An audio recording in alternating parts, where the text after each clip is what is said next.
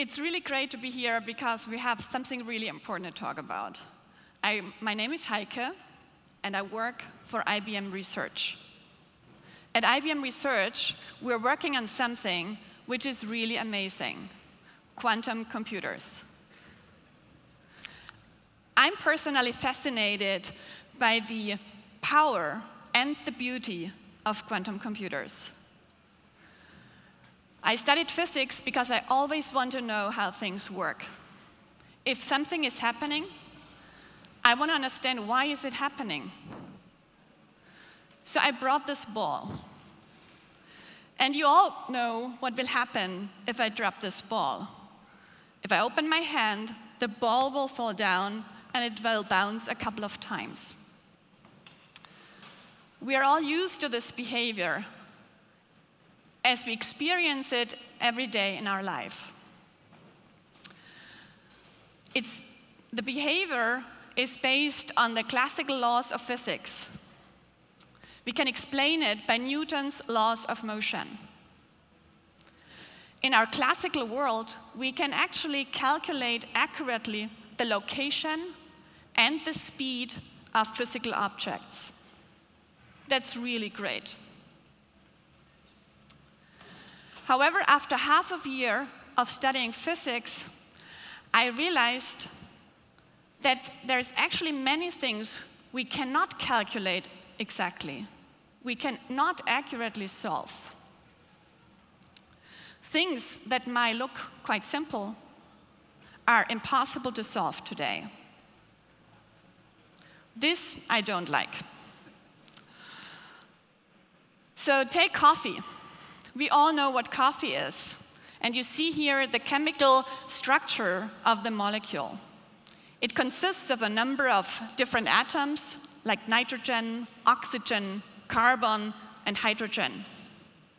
It's a moderately sized molecule. It's larger than water, but much less complex than DNA. Let's assume we want to calculate the properties of this molecule exactly the internal energy spectrum, the internal molecular structure, the interactions, the reactivity of the molecule in order to understand how it stimulates our body. Just the complexity of this molecule is beyond our capability of being simulated with today's computers. Wow we cannot exactly calculate the properties of this molecule. Why is this the case? Because this molecule is governed by the laws of quantum physics, not the classical physics. It has about 102 electrons, and all these electrons interact with each other. They influence each other's movement, and it's a so called many body problem which increases exponentially in complexity. With the computers we have available today, we can only calculate approximations of the exact equations of this structure. So we simply run out today of computing horsepower. So what can we do with computers today if we can't calculate these type of things? We can, of course, do a lot of great things, and you heard many of those already in the morning about the progress in AI. The progress we have been achieving in AI is directly connected to the progress of the compute power we have accomplished.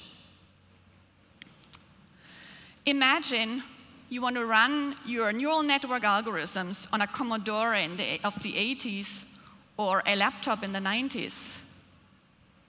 Of course, you wouldn't be able to do that. So today we are able to do this, and compute power is directly important for this. So the AI was already known actually in the 80s. It's not a new thing, but we haven't had the horsepower to make it run. Today, we can. So actually AI is made work because of three important key enablers. Algorithms, because over the last 10 years, there has been an enormous development of new machine learning algorithms, and you have heard some of in the morning of pattern recognition, image recognition, speech recognition, and others. On the other hand, second, data. The availability of the vast amount of data which we have today. There is exponential growth in availability of data. As, as one of the speakers mentioned before, zettabytes of data are available. And third, compute power. The cost and the performance of compute power which we have available today makes AI work. However, if we want to run on into the future, how can we guarantee also in the future that we have, have enough compute power available? Because the technology which we are using today, scaling is running out soon of horsepower, and we have to come up with something else. How will we be able to accurately solve problems, and how will we be able to have enough compute power available in the future? Imagine yourself 20 years ahead, and you look back to the computers we are using today. We actually just did this a second ago when we looked at the computers of the 80s and the 90s. So I'm incredibly excited to talk and to show you the new computers we are developing in our labs. For more than 30 years, we have been working and developing those computers, quantum computers. For a long time, they have been only existing in the realm of science fiction. But a lot of foundational research has enabled us to have now working quantum computers in our lab. Isn't it a beautiful picture? A beautiful computer? You see here the core of a quantum computer. At the bottom, where you see the canister, there is actually the quantum processor housed. And then you see lines coming down from the top to the bottom, which are going from the outside world, where the electrical measurement instruments are, to the quantum processor. These are microwave lines because the quantum processor is controlled by microwave pulses. The, the states of such a quantum computer are very fragile. They're very delicate. They don't like heat. They don't like electromagnetic waves. Therefore, we have to cool down uh, the quantum processors. They work at around 15 millikelvin. This is really super cold. It's about 100 times colder than outer space. And this is why this instrument is housed in a dilution refrigerator. So we keep the chip very cold. So let's move on to the next chart. Oh, here. Here you see actually the really heart of a quantum computer, the so-called quantum processor. We design and fabricate those chips at IBM. The technology which we are using is based on superconducting Josephson junctions. And you have two superconducting metals where you have an insulator in between, which is the, which builds the quantum bit. And the qubit is actually housed in those squares, which you can see in the picture. And the lines in between are the microwave resonators, which control the state of the qubit. Here you see a 16 qubit chip, which we have built at IBM. So this is a radically different computer because it's based on the laws of quantum physics. It's not just another different emerging technology. It's really a radically different computing paradigm. It's a true game changer. Why is this the case? Here, let's have a look how it, it's different to a classical computer. It's a game changer because we use qubits. You're all aware of bits which are used in classical computers. how you represent information in zeros and ones and use this to do your data processing. You can represent a state, like a bit, also in an arrow up or an arrow down. In a classical computer, you have only two states, zero or one. In analogy, in quantum computing, we have qubits.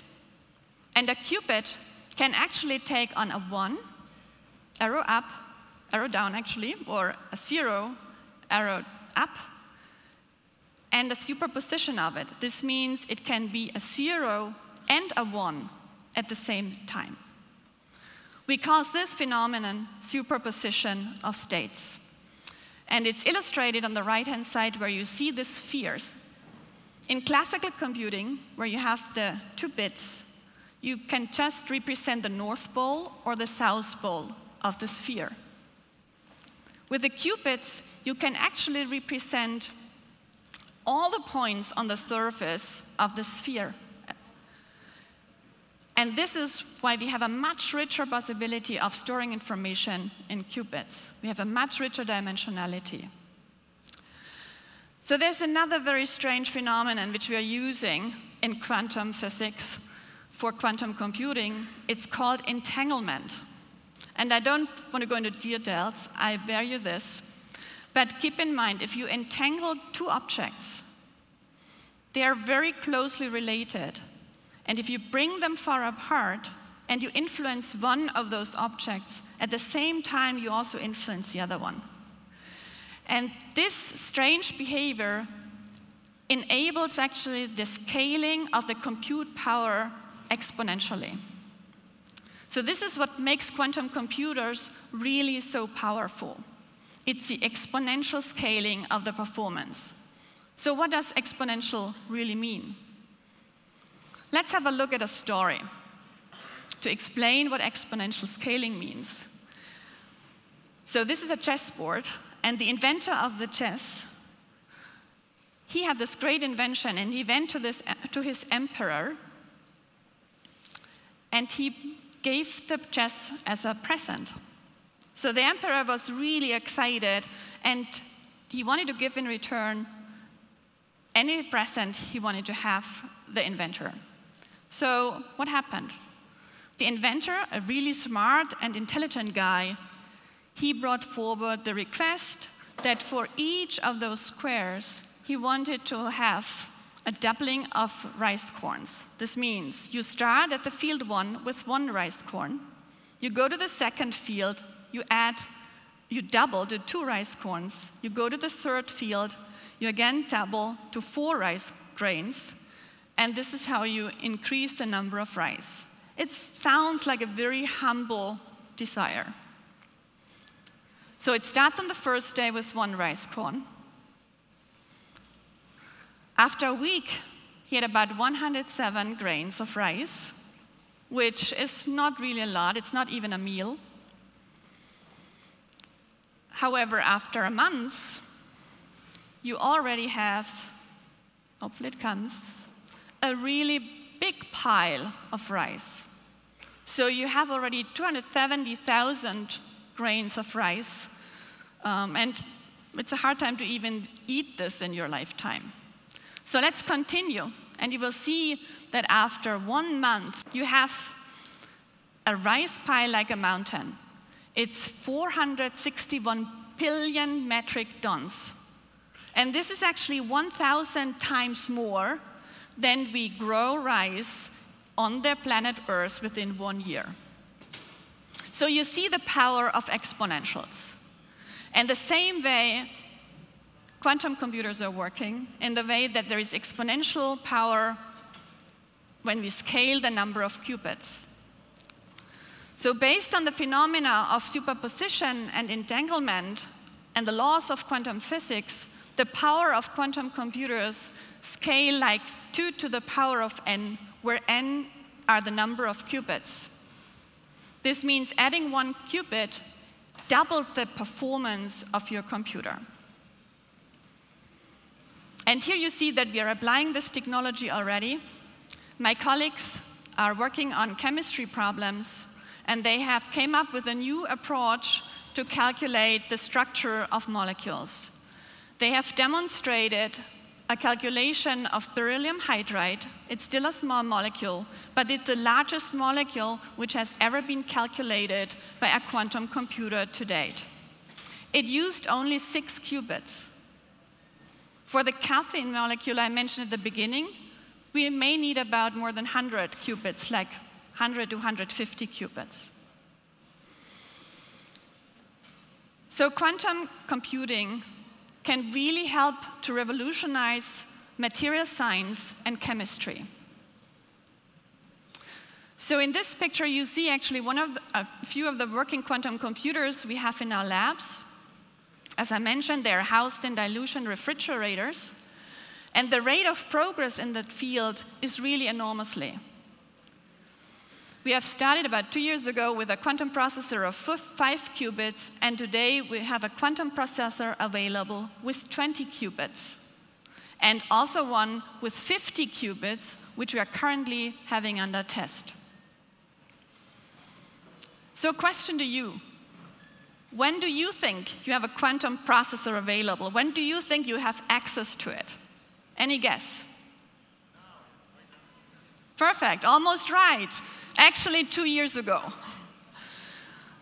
So, two years ago, we have launched the quantum experience. So, we have launched a five qubit quantum processor via the IBM cloud to the public worldwide.